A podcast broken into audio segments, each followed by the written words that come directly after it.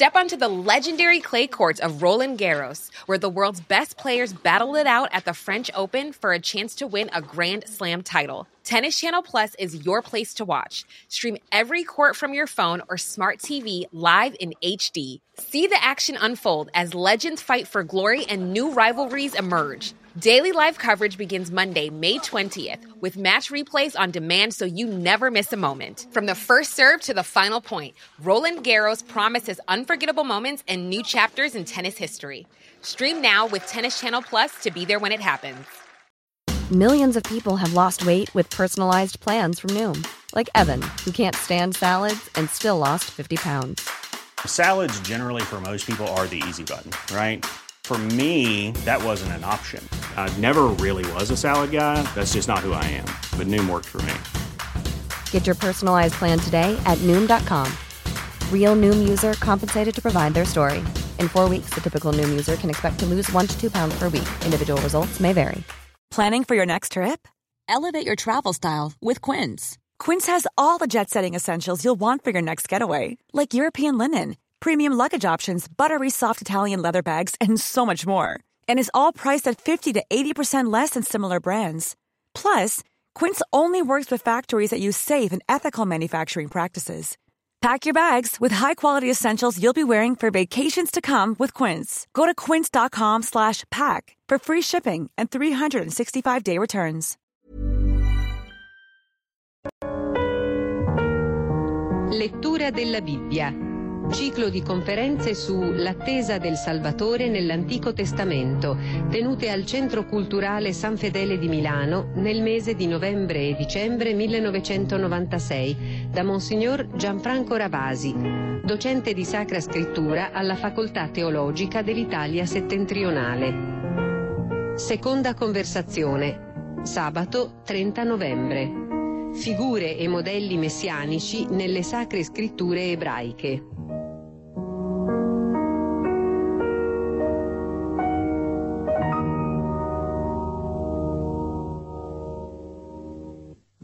Nostro itinerario nell'interno di questo tema, il tema del messianismo, che ha già avuto la sua prima tappa nella lettura biblica precedente, ha oggi un momento capitale, un momento fondamentale, perché noi cercheremo di delineare il ritratto, la fisionomia più comune con cui l'Antico Testamento ha rappresentato il Messia. Naturalmente dovremo sempre tenere nel sottofondo quelle linee di interpretazione che abbiamo cercato di indicare nello scorso incontro. Sono sempre quelle chiavi necessarie per poter entrare nell'interno delle stanze reali.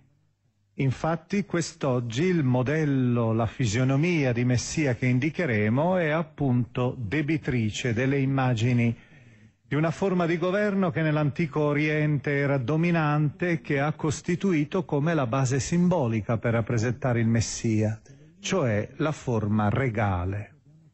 Ma prima vorrei fare una considerazione preliminare che è importante dal punto di vista proprio generale per riuscire sempre a comprendere meglio il rapporto tra il Nuovo Testamento e l'Antico, soprattutto riguardo ad un tema così rilevante come quello della cristologia. Vorrei fare una considerazione sul concetto di tempo. E naturalmente questo una, uno degli interrogativi che ha sempre lacerato la coscienza degli uomini, la percezione del tempo, del suo fluire, la fragilità che è nelle nostre mani e che è anche nel nostro corpo e che è appunto segnata e scandita proprio dal flusso temporale è sempre stata una componente che non poteva lasciare indifferenti, indenni, non soltanto i poeti ma anche gli uomini semplici tutte le volte che si interrogano sul senso del loro esistere, sul significato di questi brandelli di tempo che ci sono destinati rispetto all'immensità del tempo storico, rispetto allo sterminato distendersi del tempo in quanto tale, il tempo cosmico. Ecco, io vorrei fare soltanto due considerazioni riguardo al modo con cui la Bibbia concepisce il tempo e vi accorgerete che queste considerazioni sono rilevanti anche ai fini della teologia messianica.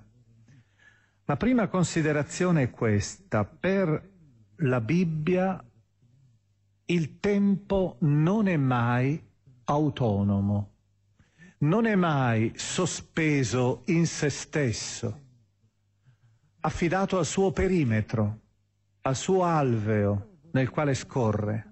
Il tempo è sempre irradiato. Ha sempre nell'interno come un filo d'oro segreto che lo sostiene, lo alimenta e in qualche modo lo trasfigura. Cioè ha dentro di sé anche il segno dell'escatologico, cioè dell'eterno. Anzi, il messaggio continuo dell'Antico e del Nuovo Testamento è proprio questo, ricordare che l'Eterno e il tempo si sono abbracciati, si sono incrociati, per usare la citata immagine e celebre immagine di Kierkegaard, la grande sfera dell'infinito di Dio e la sfera dell'umano, conclusa in sé, sono entrate in collisione. E questa collisione non è stata destinata, votata ad un'esplosione, bensì ad un abbraccio. E il nome di questo abbraccio è Cristo Gesù. I minuti scorrono, ma quel po' di eternità che ognuno porta con sé rimane, diceva un filosofo francese, Sertillange. Il tempo è l'eternità che comincia e che sempre continua. In questo caso invece una mistica, Elisabetta della Trinità. Il nostro tempo è una dimensione dell'eternità di Dio. E qui è un grande teologo, Marie-Dominique Chenu, un teologo francese. Come vedete, tutte queste dichiarazioni hanno lo stesso scopo di sottolineare che nell'interno della polvere della storia c'è il riverbero, per usare l'immagine di Isaia, c'è la rugiada di Dio.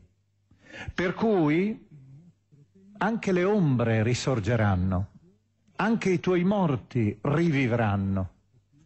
Se la morte è il segno evidente, palmare, del tempo, della temporalità limitata, il passaggio nella resurrezione della loro esistenza, del loro essere, diventa il segno dell'irruzione di Dio. E allora è naturale che noi dobbiamo tenere presente che la concezione della storia, così come la Bibbia ce la presenta, da un lato è una sequenza di tanti eventi, eventi di ogni genere, dai più scandalosi ai più gloriosi, proprio come è l'impasto del nostro stesso esistere. È fatto di tanti sovrani, di tanti politici, appunto, perché dobbiamo riprendere questa immagine che abbiamo considerato decisiva per spiegare la figura del Messia, di tante figure che sono realisticamente deteriori, che sono caduche, che sono insignificanti, però al tempo stesso nell'interno di questa sequenza genealogica degli figli dell'uomo si annida anche una presenza che è trascendente. La seconda considerazione che vorrei fare sempre riguardo la categoria tempo secondo la Bibbia. Il tempo, così come lo concepisce la Bibbia, normalmente, c'è un'eccezione a dire il vero, è comparabile al muoversi di una linea, una linea progressiva. È come lanciare un filo e questo filo farlo proseguire. E questo filo è condotto, è un filo direzionale, è condotto verso un approdo preciso, è condotto verso un porto, verso una meta, verso un fine. La storia per la Bibbia è sostanzialmente una traiettoria retta, protesa verso una meta. Non esiste nell'interno di questo procedere non esiste l'avvoltolarsi su se stesso. Certo, c'è un'eccezione, ho detto, questa eccezione è il Coelet, l'Ecclesiaste, il quale immagina la storia invece sempre come un filo che però si è annodato. E allora continua a girare su se stesso. È come un disco rotto che continua a ripetere sempre la stessa nota, girando sempre sullo stesso solco, non c'è nulla di nuovo sotto il sole, ti ricorda Coelet. Ebbene, al di là di questa eccezione, che sarà pure da spiegare, ma che ora non ci interessa, dobbiamo dire che la Bibbia invece è retta dal principio speranza. Perché lo, la speranza di sua natura suppone il futuro. E concepire il tempo che si muove in avanti vuol dire avere un vivissimo senso del futuro, che non è così comune, non è così diffuso in tante culture. Per esempio, già le culture d'Oriente proprio attraverso la loro stessa grammatica, attraverso la loro stessa sintassi, usano un solo tempo per indicare contemporaneamente l'imperfetto, il presente e il futuro. L'ebraico fa così. C'è questa forma che si usa a dire tecnicamente con il linguaggio dei grammatici, l'ictol, ed è una forma che abbraccia quello che è appena accaduto, quello che sta accadendo e quello che accadrà cioè tutto ciò che non è compiuto ancora. E c'è un'altra forma che indica non tanto il passato, ma l'azione che in sé è conclusa. Ebbene, al di là di questo, la Bibbia ci presenta invece un futuro nitido, chiaro, che sta di fronte. Ebbene, in questo futuro c'è la presenza del Messia. Il Messia si può dire che sia proprio il principio speranza incarnato in una persona, che sia il punto omega, che sia quel porto, che sia quel capo estremo del filo del tempo. Ma naturalmente voi capite che se la storia è un filo continuo, io devo tenerla tesa in tutte le sue dimensioni. Il passato fa già parte di questo flusso di salvezza, perché dentro di sé ha sempre quell'eternità che è sempre presente perché se Dio mi ha salvato nel passato, vuol dire che è entrato nell'interno della nostra realtà, ha attraversato le nostre strade, è entrato nelle nostre case, è, ha penetrato i nostri corpi. Quindi c'è una presenza divina e questa presenza divina è puntuale perché è eterna, è perfetta ed essa continuamente si può riprodurre si ripresenta ancora, ecco che si ripresenta nel presente e si ripresenterà ancora nel futuro. Nel presente perciò si può rivivere il dono divino passato nell'attesa della pienezza del futuro. Ecco, il Messia perciò non è soltanto qualcosa che è sospeso là nella meta, è già un segnale che comincia ad essere presente anche ora ed era presente nel passato perché egli è parola di Dio piena, è rivelazione di Dio anzi per il cristianesimo sarà presenza piena e definitiva di Dio stesso. Bisogna perciò avere questo senso del tempo direzionale, compatto, unitario e che è simile a una freccia puntata verso il bersaglio. Un proverbio brasiliano dice nessuno può credere al futuro se non crede al presente. Ed è questo il senso anche della concezione biblica del tempo. Fatta questa premessa, ora noi entriamo nell'evento re, nel modello re messia concreto, che è la rappresentazione, potremmo dire quasi, della certezza che comunque Dio non ci lascia soli. Nell'interno della figura del re noi abbiamo i segnali, il balenare di questa presenza, di una presenza la quale continuerà nell'interno della storia e arriverà fino a quella manifestazione suprema. È per questo che allora noi dobbiamo cercare, attraverso una serie di testi che farò passare adesso davanti ai vostri occhi, dovremo cercare di intravedere proprio quasi in dissolvenza quella figura, quella presenza ancora incerta. Ricordate che uno dei principi che io vi avevo già fatto balenare era quello della proiezione. Io ho davanti a me un re, un re concreto, ho davanti a me un evento datato e nell'interno di questo evento però percepisco la scintilla dell'infinito, dell'eterno. Nel Messia con la M minuscola, e sappiamo che vuol dire semplicemente nel consacrato, che può essere re, profeta o quant'altro, o sacerdote, io intravedo già il segno del Messia con la M maiuscola. Comincerei allora subito con eh, una serie di testi. Questi testi che vi propongo sono desunti dal Salterio, sono tutti dal Salterio. Voi sapete che nell'interno della grande collezione salmica, 150 composizioni, ci sono del, dei carmi che sono stati definiti come messianici. In realtà questi carmi sono di loro natura semplicemente canti regali. Fanno parte cioè delle varie cerimonie che l'istituto monarchico aveva avallato, aveva prodotto. Pensate, l'incoronazione.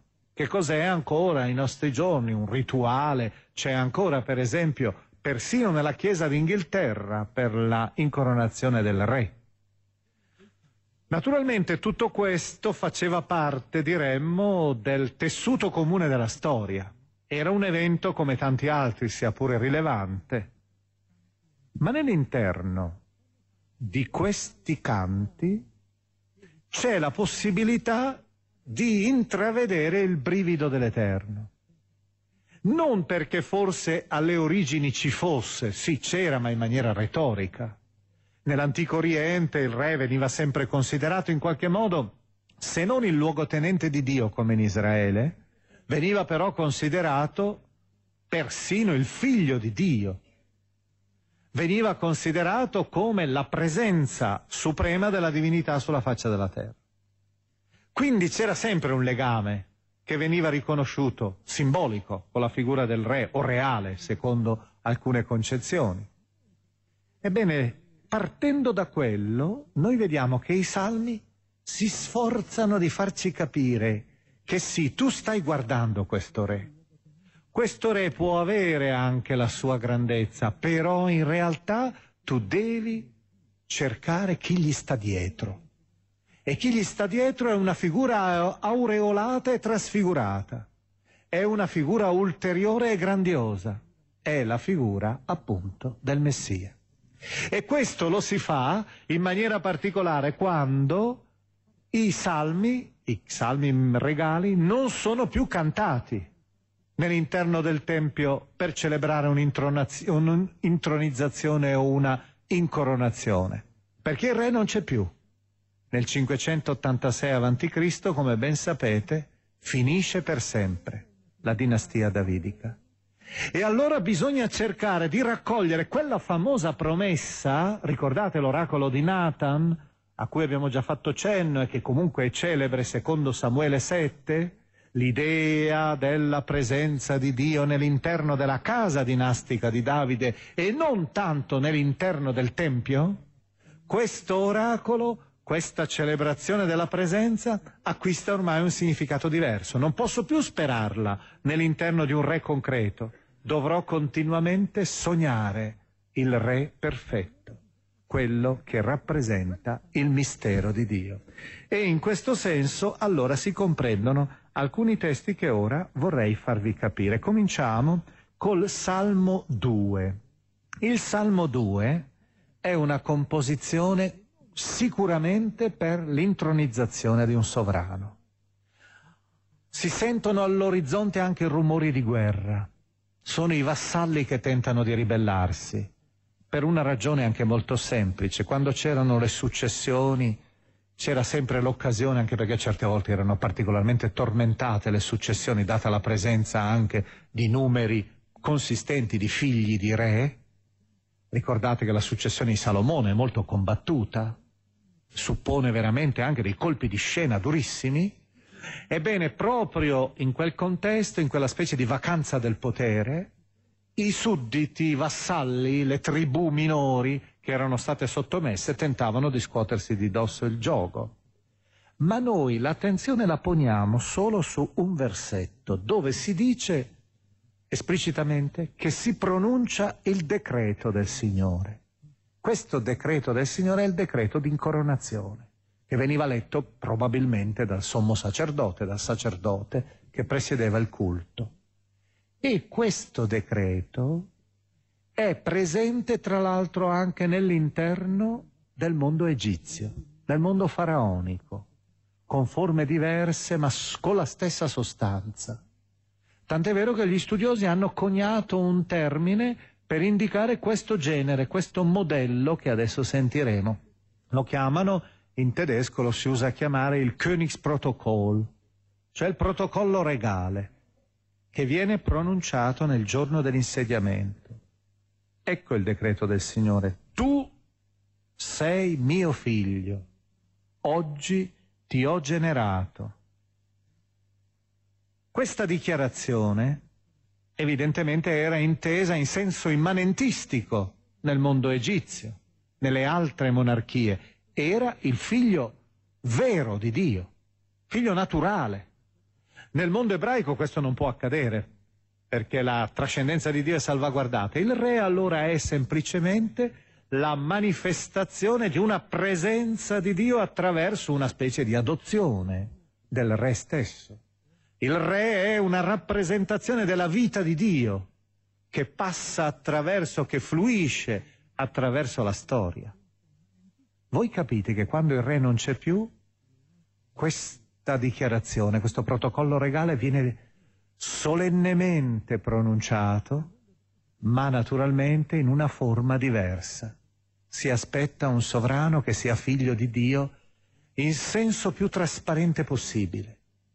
E voi capite che allora a questo punto ecco quell'altro principio che abbiamo enunciato l'ultima volta della retroproiezione, ecco che quando c'è Gesù di Nazareth, che la fede cristiana ritiene figlio di Dio, in quel momento il Salmo 2.7 nel Nuovo Testamento non ha più nessuna esitazione ad essere, a diventare una dichiarazione reale. Tu sei mio figlio, oggi ti ho generato, è ormai la rappresentazione viva, diretta, immediata della fisionomia del Cristo stesso. E tutto quello che prosegue poi nell'interno del Salmo acquista allora una coloritura differente. E per esempio nel versetto 8 del Salmo si dice ti darò in possesso le genti e in dominio i confini della terra. Questo fa parte della retorica di corte. Immaginate il re di Gerusalemme, aveva nel momento più glorioso del Regno Unito, il regno che abbracciava tutta la Palestina con Salomone, aveva qualcosa di simile più o meno alla nostra Calabria. Quindi non era certamente un grande imperatore. Come potevano tutte le genti e i confini della terra essere sottomessi a lui? Era semplicemente le, lo stile encomiastico, lo stile di corte, lo stile enfatico. Ma quando il re non c'è più, questa frase acquista una dimensione, una qualità che è del tutto diversa, un sapore che è del tutto nuovo, del tutto inedito.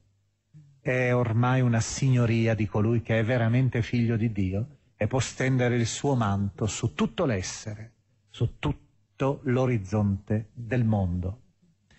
E allora ecco, vorrei farvi un esempio, vorrei darvi un esempio di questa rilettura da Salmo che celebrava questa festa nell'interno del Tempio di Gerusalemme secoli fa, a salmo che viene cantato per una più grande speranza. E vorrei allora dare la voce in questo caso a Paolo. Paolo sta parlando ad Antiochia di Pisidia e in una sua omelia, in un suo grande discorso, lascia cadere proprio la citazione del nostro salmo e ormai sentite come egli lo legge, come egli lo interpreta. Prendiamo il capitolo tredicesimo degli Atti nei versetti 32-33. Noi vi annunziamo la buona novella che la promessa fatta ai patriarchi si è compiuta, poiché Dio l'ha attuata per noi loro figli risuscitando Gesù, come anche sta scritto nel Salmo secondo, mio figlio sei tu, oggi ti ho generato. Voi capite che il Salmo diventa niente meno che la celebrazione della Pasqua. questa generazione questa rivelazione della filiazione divina la si ha soprattutto nella gloria della Pasqua. E allora io ascoltando la parola del salmista sento già fremere, vedo già delinearsi la figura del Cristo glorioso. Prendiamo un altro salmo altrettanto celebre, è il Salmo 110. È un salmo molto caro anche alla liturgia cattolica, è un salmo che è stato ripetutamente usato nella liturgia dei Vespri, quindi è stato ripetutamente messo in musica. È un salmo fatto di 63 parole ebraiche, è difficilissimo. È difficilissimo per una ragione, c'è un versetto che è quasi incomprensibile. Pensate che esistono di questo versetto, versetto 3, esistono quelle che io ho potuto catalogare una sessantina almeno di ricostruzioni. Tanto è ormai è un vero e proprio rudere. Perché? Perché continuamente lo si ripeteva e probabilmente ognuno aggiungeva qualcosa fino al punto di renderlo non più comprensibile. E la liturgia e la tradizione cristiana hanno scelto la traduzione greca dei 70, l'antica traduzione greca detta dei 70, proprio perché è quella che più si avvicina a quella dichiarazione della filiazione divina del Salmo 2 che abbiamo poco fa citato, ma in realtà il testo ebraico dice altro, è molto più confuso. Bene, io però voglio ricordarvi due versetti, non questo, che è incerto, abbiamo detto, voglio ricordarvi due versetti di questo salmo. Il primo, Oracolo del Signore al mio Signore, siedi alla mia destra finché io ponga i tuoi nemici a sgabello dei tuoi piedi. Dunque, il Signore Dio dice al mio Signore, che è il Re, sta cantando lo scriba di corte, siedi alla mia destra. È naturalmente la posizione di prestigio. Quando avveniva l'incoronazione, forse probabilmente il re veniva portato di fianco all'arca. L'arca è il trono di Dio, della sua presenza. Il re stava a fianco e in quel momento diventava automaticamente re, veniva intronizzato. Qualcuno pensa invece che il poeta ha in mente l'immagine del Tempio e a destra c'è il Palazzo Reale, le due autorità, l'autorità centrale che è quella divina e dall'altra parte l'autorità politica laica che è quella del sovrano. Naturalmente, quando il re non c'è più, questa immagine, e voi quante volte l'avete sentita questa immagine, seduto alla destra di Dio, applicata proprio al Cristo ma anzi è il Cristo stesso che se la applica. In quella notte, quando subisce il primo interrogatorio davanti al pontefice, al sommo sacerdote, Caifa, alla domanda su chi egli sia, la risposta che viene data, se egli sia veramente il figlio del benedetto, il figlio, cioè benedetto, è un modo per indicare la figura di Dio stesso, il figlio di Dio, la sua risposta è, vedrete il figlio dell'uomo seduto alla destra della potenza. Cristo prende il Salmo 110 e ormai lo fa diventare non più come la rappresentazione di un sovrano, anzi egli in quel momento è un imputato e anzi colui che dovrà come uno schiavo, verrà poi condannato al supplizio degli schiavi ma già la Chiesa delle origini, gli stessi Evangeli vedono in lui, sentono già in lui colui che è il figlio che sta alla destra di Dio. C'è poi il versetto quarto. Il versetto quarto dice di questo salmo, il Signore ha giurato e non si pente, ecco un altro oracolo dopo il primo, sempre del salmo 110, tu sei sacerdote per sempre al modo di Melchisedec.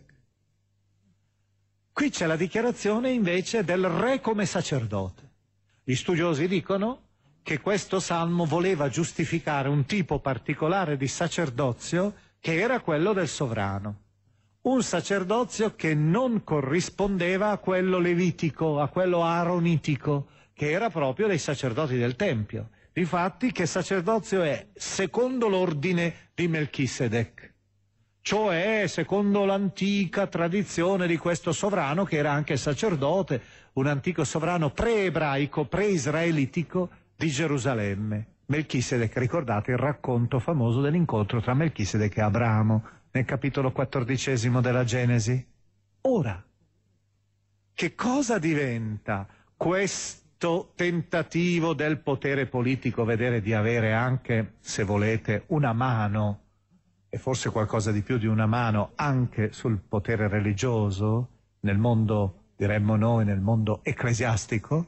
Questo questa rappresentazione acquista un altro sapore quando, per esempio, noi vediamo che nel mondo giudaico il Messia viene presentato anche come sacerdote. Nel mondo giudaico, non tanto nella Bibbia. Oppure quando vediamo la lettera agli ebrei, che a suo tempo noi abbiamo già letto, la quale ci presenta la figura di Cristo ormai come colui che è sacerdote secondo l'ordine di Melchissede che si fa riferimento al Salmo 110.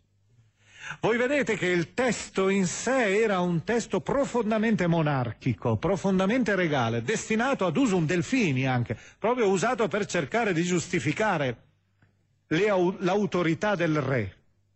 Ma ecco che, scomparsa la monarchia o nell'interno della monarchia stessa, si cerca di intravedere un segno più alto, un segno più glorioso, il segno messianico. Vorrei fare un ultimo esempio preso dal Salterio, cioè prendere il Salmo 72. È un salmo molto intenso, direi anche che è un salmo molto spirituale questo, e sigilla il secondo libro del Salterio. Il Salterio, come sapete, è diviso in cinque libri. Questo Salmo 72 è di solito intitolato in tutti i commenti Preghiera per il Re.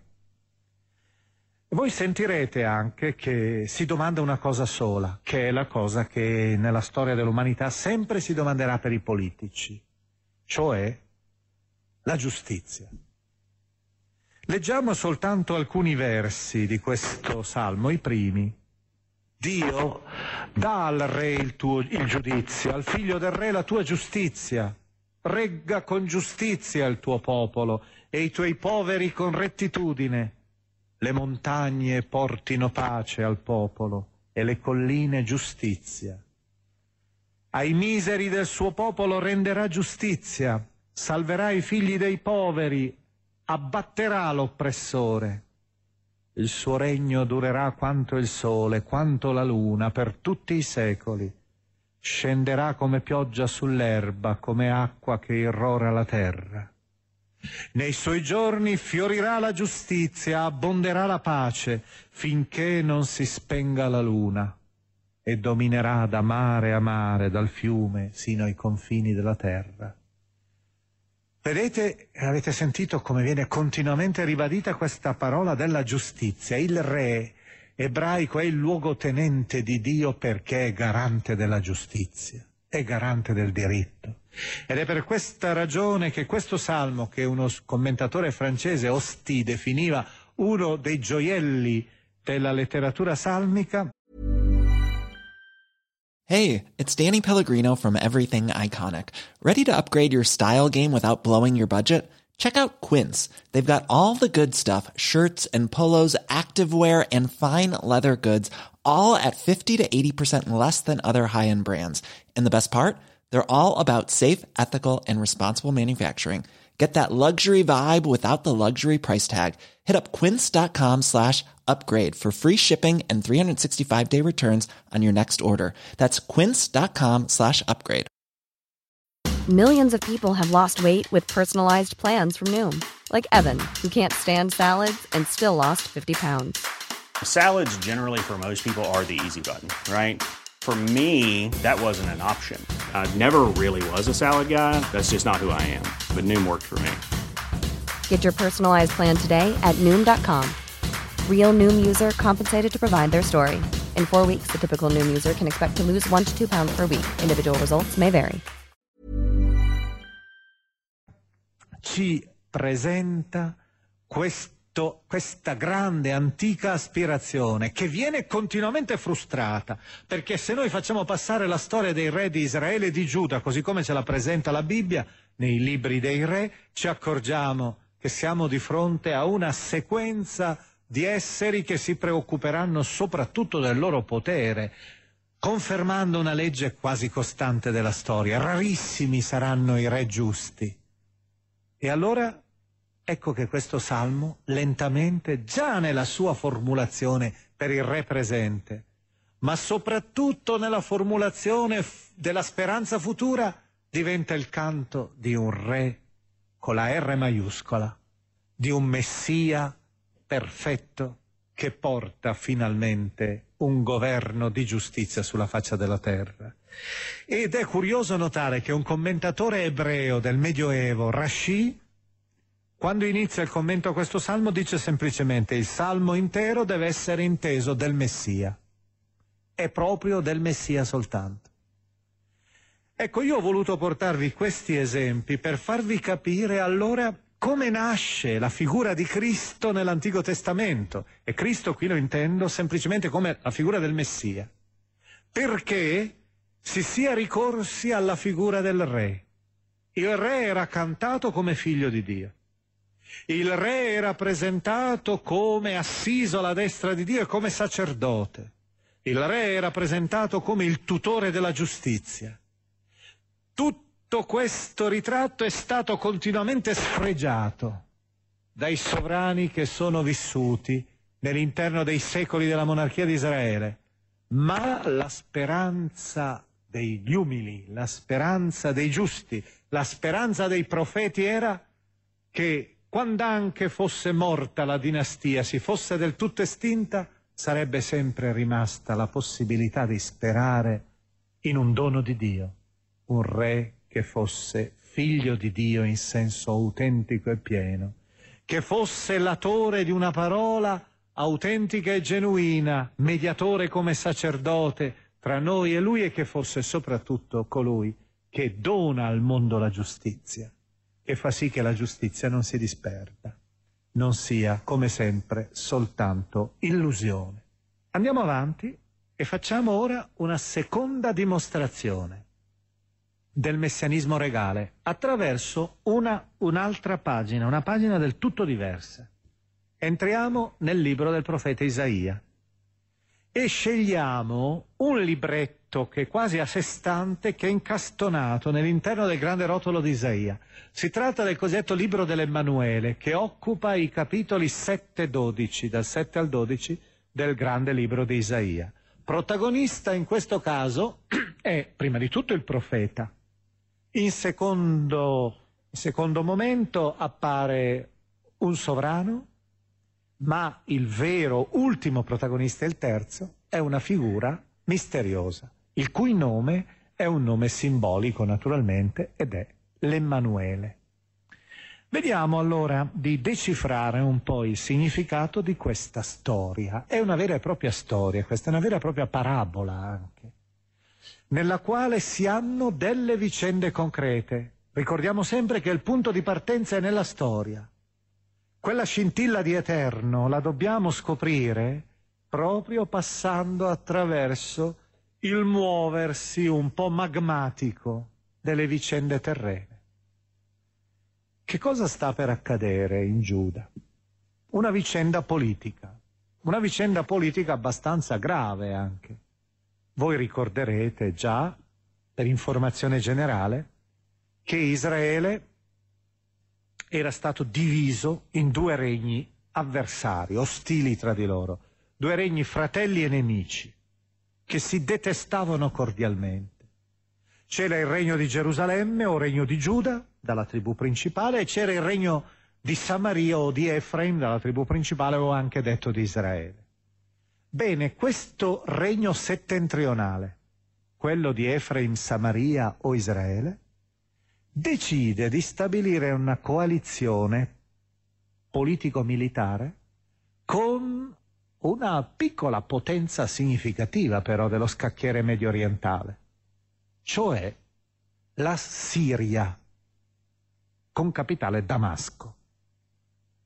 Questa coalizione che scopo ha? Ha lo scopo di tentare di fronteggiare l'irrompere pesante che comporta quindi amari vassallaggi, l'irrompere pesante dell'Assiria, cioè la grande superpotenza orientale. la quale stende i suoi tentacoli sempre di più verso il mare, verso il Mediterraneo.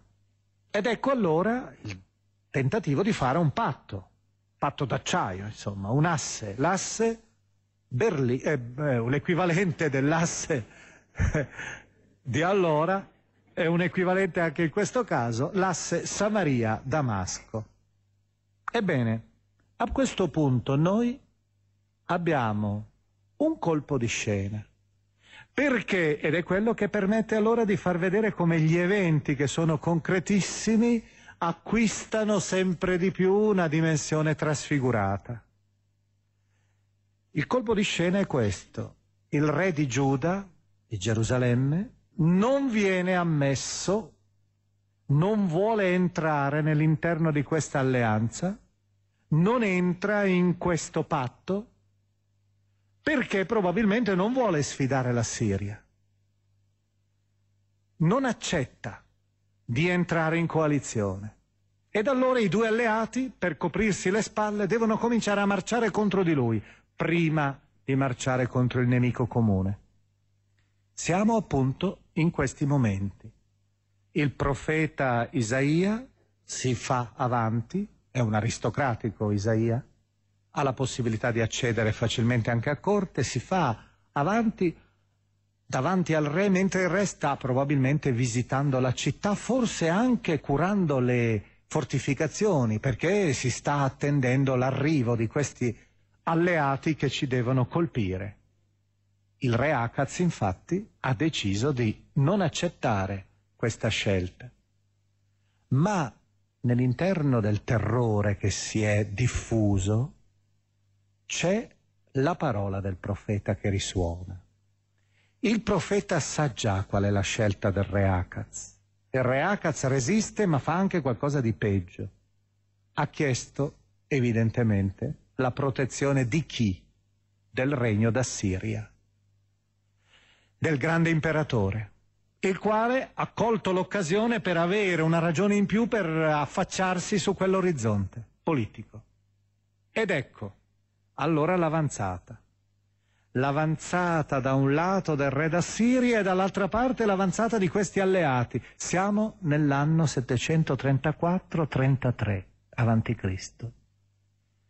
Isaia è lì, di fronte al re, e al re che non vuole accettare la proposta di Isaia, fa una dichiarazione. E questa dichiarazione, come sapete, è diventata celebre nell'interno della storia poi della rilettura messianica, di quella trasfigurazione. La dichiarazione è tutta affidata a un segno. Che cosa aveva proposto in realtà re, al re Akaz il profeta Isaia? Aveva proposto semplicemente questo, di combattere da soli, con le proprie forze, resistendo all'asse Samaria-Damasco. Di non temere.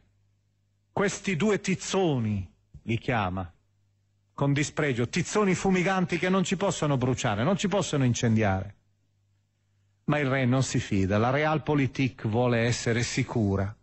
E il re aveva già mandato gli ambasciatori invece, un'ambasceria, a chiedere l'aiuto dell'esercito assiro, che poi verrà e diventerà, come sempre succede, in queste protezioni delle superpotenze, diventerà nient'altro che sorgente di schiavitù, di oppressione. Ebbene, ecco l'annuncio che il profeta fa a questo re. Lo ascoltiamo nell'interno del capitolo settimo, nei versetti 10-16 del libro di Isaia. Il Signore parlò ad Acaz dicendo, chiedi un segno al, dal Signore tuo Dio dal profondo degli inferi oppure lassù in alto. Ma Acaz rispose, non lo chiederò, non voglio tentare il Signore. È naturale, Akaz non vuole un segno di Dio perché qualora ci fosse anche il segno che egli deve fare un'altra scelta è costretto. Il segno divino lo costringe a fare la scelta del profeta. Egli non vuole nessun segno. Allora Isaia disse, ascoltate casa di Davide, non vi basta di stancare la pazienza, del, la pazienza degli uomini, perché ora vogliate stancare anche quella del mio Dio? Pertanto il Signore stesso vi darà un segno. Ecco, la Vergine concepirà e partorirà un figlio che chiamerà Emanuele. Egli mangerà panna e miele finché non imparerà a rigettare il male e a scegliere il bene poiché prima ancora che il bimbo impari a rigettare il male e a scegliere il bene, sarà abbandonato il paese di cui temi i due re. Che cosa vuol dire questo discorso sul segno? Naturalmente bisogna cercare di spiegarlo anche se è abbastanza nota la spiegazione di questa pagina. Dobbiamo prima di tutto dire che questa traduzione non è corretta. È una traduzione fatta tenendo presente il Nuovo Testamento, ma non tenendo presente l'originale di Isaia. Isaia non dice la Vergine concepirà e partorirà un figlio, ma dice una giovane donna, Alma. In ebraico vergine si dice Betulà, quindi esiste il termine preciso. Si lascia, si presenta quindi una madre dai contorni piuttosto indefiniti, non si dice la regina, per esempio. Non si dice una donna, ma una giovane donna, una ragazza. C'è un parto. Tutto però uh, ruota attorno al nome di questo bambino. Il profeta sta in pratica usando uno schema che era noto. Era stato usato per esempio per la nascita di Sansone e l'annunciazione di una nascita verrà usata anche per Gesù l'annunciazione di una nascita gloriosa, grandiosa, di un eroe. Il nome è tutto. Immanuel, Dio con noi.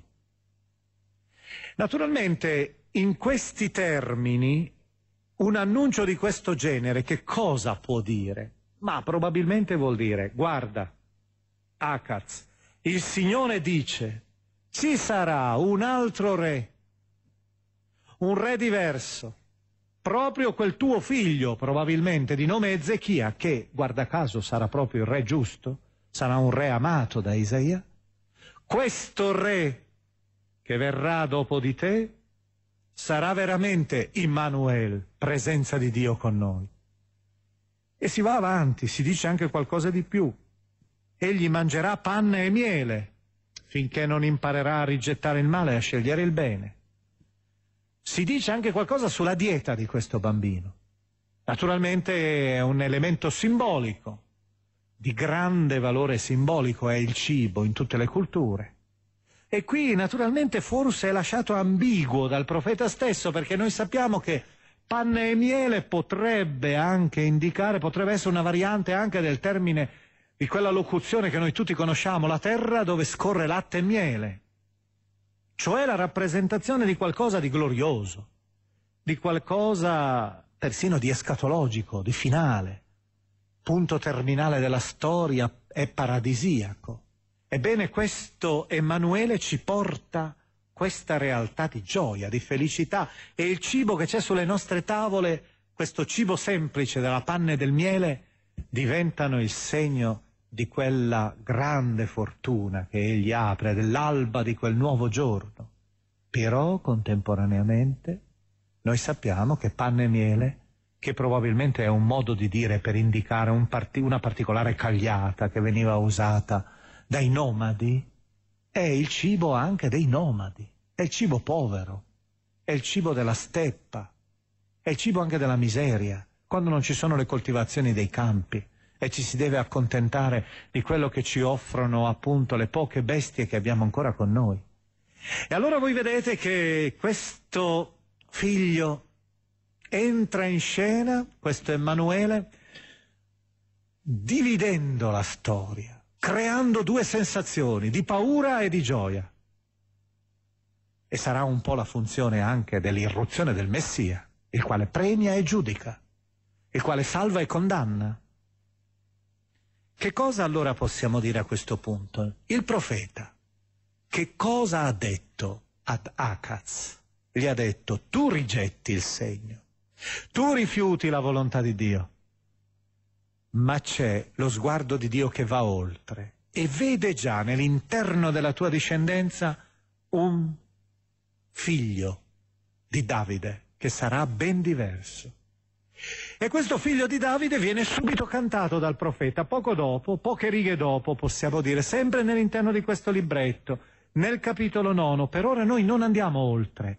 Immaginiamo soltanto di guardare la figura di un sovrano più giusto che faccia la volontà di Dio, che sia pronto anche a sfidare la Siria con la fiducia in Dio, secondo la speranza del profeta, secondo quell'orizzonte concreto entro il quale egli viveva. Ma ci accorgeremo che lentamente il profeta va anche oltre la figura di Ezechia. Lui stesso comincia per primo a sperare qualcosa di più. Ed ecco allora il capitolo nono, i versetti 1-6 un canto bellissimo che noi dobbiamo per adesso spogliare di tutte le risonanze musicali natalizie con le quali spontaneamente noi lo pronunceremmo, lo ascolteremmo e lo rivestiremmo. Il popolo che camminava nelle tenebre vide una grande luce, si dice nel capitolo nono, nei versetti 1-6. Su coloro che abitavano in terra tenebrosa una luce rifulse hai moltiplicato la gioia, hai aumentato la letizia, gioiscono davanti a te come si gioisce quando si miete, come si gioisce quando si divide il bottino. Notate questa ouverture dell'inno, del canto. C'è una tenebra che viene squarciata, una luce che appare all'improvviso e poi vedete questo echeggiare continuo della gioia. Nel versetto 2 per cinque volte si ritorna sul tema della gioia, della felicità e poi subito dopo si indicano attraverso tre poiché, in ebraico attraverso tre chi in ebraico, poiché si dice chi, tre che scandiscono tre ragioni per la felicità e per la luce. E sentite lentamente emergere sempre di più un orizzonte veramente pacificato, un mondo diverso. Poiché tu come al tempo di Madian, al tempo della battaglia di Gedeone, che aveva vinto i Madianiti, con una irruzione notturna nel loro accampamento, tenendo le torce nascoste sotto anfore, in modo tale da spezzarle soltanto al momento in cui erano ormai avevano fatto irruzione nell'accampamento, incendiando tutto, non soltanto le tende, ma incendiando anche la notte con queste fiaccole ardenti, ebbene, poiché tu come al, tempio, al tempo di Madian hai spezzato il gioco che lo opprimeva, la sbarra sulle sue spalle e il bastone dell'aguzzino. Vedete queste immagini molto forti, tre immagini, che sono quasi sinonimi, gioco, bastone, sbarra. Che cosa abbiamo lì? Una figura che è tutta piegata sotto il peso dell'oppressione. È la celebrazione della libertà. Costui viene e ci porta la libertà. Poi ancora, poiché, seconda. E con un'immagine impressionistica abbiamo davanti a noi una scena, un campo, un prato, dove c'è una pira e su questa pira stanno bruciando i mantelli insanguinati dei soldati, le calzature militari poiché ogni calzatura di soldato nella mischia e ogni mantello macchiato di sangue sarà bruciato, sarà esca del fuoco. Che cos'è questa? È la pace. Questo è il secondo grande dono che Dio ci dà. Libertà e pace. Terzo dono, poiché un bambino è nato per noi, ci è stato dato un figlio. Notate il passivo. Non c'è un soggetto chi è il soggetto sottinteso? Evidentemente è Dio. Il terzo dono di Dio è un bambino. Sulle sue spalle è il segno della sovranità. Ed è chiamato, ed ecco che fluiscono davanti a noi i titoli regali. Tutti i re cambiano il loro nome quando vengono incoronati o ricevono più nomi. In Egitto ne potevano prendere alcune decine, certe volte, di titoli e di nomi diversi. Qui se ne ricordano quattro. E questi quattro titoli che sentiremo ora, che sono presenti nel versetto 5, sono da un lato la rappresentazione del re nelle sue funzioni. Egli è consigliere, è capo dell'esercito, è potente, è padre dei suoi sudditi, è principe, essendo l'unico re Dio. Ma noi ci accorgiamo anche che i contorni di questi titoli sono così radiosi da andare ben oltre. Sentite, consigliere ma ammirabile, le meraviglie di Dio. Nel linguaggio della Bibbia sono i grandi atti di salvezza di Dio. Quindi costui è un consigliere che opera i prodigi stessi delle azioni salvifiche divine. È potente, Dio potente, è potente come Dio. Ha una forza quindi che va ben, alt- va ben oltre la potenza del suo esercito. Padre, padre sì, ma per sempre, eterno. Principe, ma principe non di una terra e di un tempo, ma principe del shalom, cioè la pace, che è naturalmente il grande, immenso regno di Dio, sereno e pacificato. Grande sarà il suo dominio e la sua pace, e la pace non avrà fine sul trono di Davide e sul regno che egli viene a consolidare, a rafforzare, con il diritto e la giustizia ora e sempre. Questo farà lo zelo del Signore degli eserciti. Abbiamo davanti a noi perciò la rappresentazione sia ancora di questo bambino che sta crescendo e sta diventando re, di cui si annunciano già i titoli, però voi capite che sempre di più questa figura viene trasfigurata. Ed eccoci allora all'ultima pagina, quella del capitolo undicesimo, dove ormai l'operazione di trasfigurazione, l'operazione di passaggio dal Messia con la M minuscola al Messia con la M maiuscola sembra ancora più evidente, senza perdere mai di vista però quel punto di partenza da cui ci siamo mossi. Noi ci siamo mossi da una vicenda politica un po' turbolenta, da una situazione sociale nella quale c'era un sovrano che era condannato tra l'altro dal profeta e il profeta era arrivato nell'interno della storia, era piombato con un segno, il segno di una nascita, di un re che finalmente fosse diverso. Ma questo re, vedete, cresce sempre di più, non in età, cresce in grazia, cresce in splendore, in meraviglia. Ed allora ecco l'ultimo canto, il terzo canto dell'Emmanuele, una pagina stupenda di Isaia che è pur sempre il Dante della poesia ebraica, il quale ci raffigura un dittico ora. Nella prima scena abbiamo elementi, immagini che sono tutte vegetali. Nella seconda scena invece ci sono immagini che sono soltanto animali. Ma la seconda scena vedremo che sarà qualcosa di più. Sarà naturalmente una scena dai contorni paradisiaci. Cominciamo con la prima, ho detto immagini vegetali. C'è sulla scena viene messo un tronco, un tronco che è arido. E questo tronco all'improvviso rivelando una potenza che non è propria, che gli è stata donata perché è arido e secco, getta un pollone, getta un germoglio. E su questo germoglio passa il vento. Il vento lo scuote, scuote questa fronda. Il vento è, viene dai quattro punti cardinali, lo si ripete per quattro volte. E lentamente ci accorgiamo che però questa immagine è un'immagine simbolica c'è dietro qualcos'altro, perché quel tronco è il tronco di un albero genealogico. L'albero genealogico di chi? Di Esse. E chi era mai Esse? Il padre di Davide. E quel vento che passa in ebraico lo si dice con una parola che indica anche spirito. Ruach è contemporaneamente vento e spirito come pneuma anche in greco. Ricordate quella scena notturna? Gesù, il dialogo notturno di Gesù con Nicodemo. Nicodemo, senti il vento. Tu non sai da dove venga né dove vada. Così è di colui che è nato dallo spirito.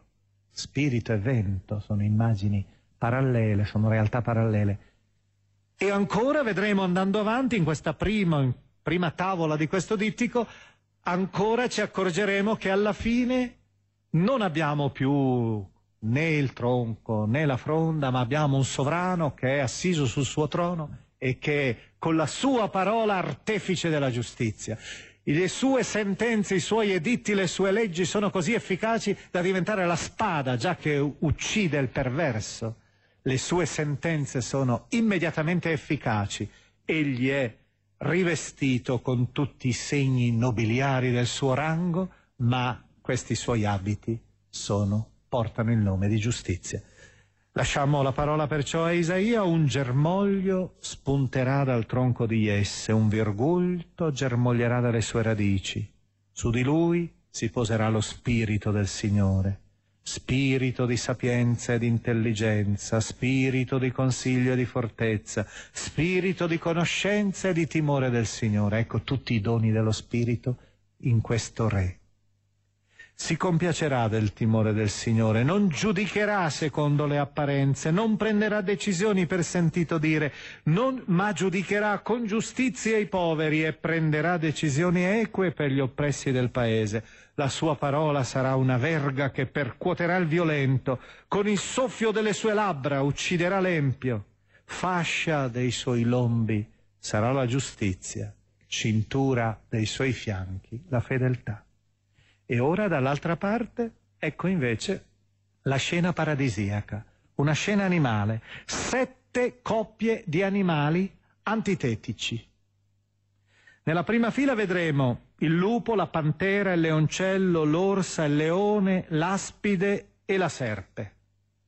Dall'altra parte l'agnello, il capretto, il vitello, la mucca, il bue, un lattante e un bambino. Sono la rappresentazione dell'inimicizia che perdura nell'interno della natura stessa. Ed ecco invece che con l'avvento di questo sovrano, queste coppie antitetiche sono tra di loro in pace. Il lupo, si dice a partire dal versetto 6 fino al versetto 9, dimorerà insieme con l'agnello, la pantera si sdraierà accanto al capretto, il vitello e il leoncello pascoleranno insieme e un fanciullo li guiderà. La mucca e l'orsa pascoleranno insieme, si sdraieranno insieme i loro piccoli. Il leone si ciberà di paglia come il bue, il lattante si trastullerà sulla buca dell'aspide, il bambino metterà la mano nel covo dei serpenti velenosi, non agiranno più iniquamente, né saccheggeranno in tutto il mio santo monte, perché la saggezza del Signore riempirà il paese come le acque ricoprono il mare. E vedete questo paradiso che non è il paradiso terrestre di Genesi 2, solo che non è messo in un'età dell'oro del passato, è visto come attesa futura, in cui tutti saranno in pace e anche noi, i nostri bambini, cioè i discendenti dei figli dell'uomo, potranno non temere più il serpente. Il serpente non sarà più il tentatore, ma sarà una gioiosa presenza nell'interno della festa dei ragazzi, dei bambini che giocano. Starà al gioco senza più essere il principio del male. Ecco a questo punto la conclusione. Noi abbiamo evidentemente capito che il profeta Isaia è partito da una storia concreta è partito da una figura che egli conosceva, che aveva stimato, che stimava, la figura di Ezechia. Ha cantato questo mutamento di regime nel regno di Giuda.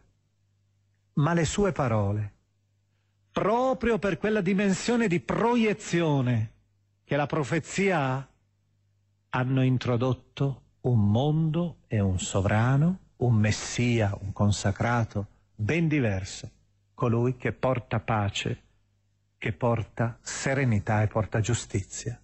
E qui voi vedete che allora la retroproiezione, il Nuovo Testamento ha ragione quando trova queste pagine, la tradizione cristiana ha ragione nel non pensare più ad Ezechia o a chi mai era stato oggetto concreto del pensiero del profeta, ma ormai a pensare a Gesù di Nazareth. Io concludo citando adesso un passo di Sant'Ambrogio nel commento al Salmo 119-118 della Vulgata. Naturalmente Ambrogio lo usa in un altro senso, lo usa per rappresentare il suo desiderio del Cristo e della sua parola. Ecco, però mi sembra che questa immagine, tra l'altro molto dolce, molto intensa, sia un'immagine ideale, perfetta per rappresentare anche l'attesa di Israele, non forse di Gesù Cristo in senso stretto, ma del Cristo Messia. Egli immagina Ambrogio una tensione, un'attesa. Qual è l'attesa più frenetica, più viva, più palpitante? È quella di una donna innamorata che ha il suo marito lontano. E allora la giovane sposa, dalla duna sulla riva, aspetta con attesa instancabile l'arrivo dello sposo. E a ogni nave che scorge si illude che a bordo si trovi il consorte e teme che sia un altro ad aver prima di lei il piacere di vedere l'amato. Teme di non essere lei la prima a dirgli ti ho visto, o oh marito mio. Questa era la speranza e l'attesa di Israele.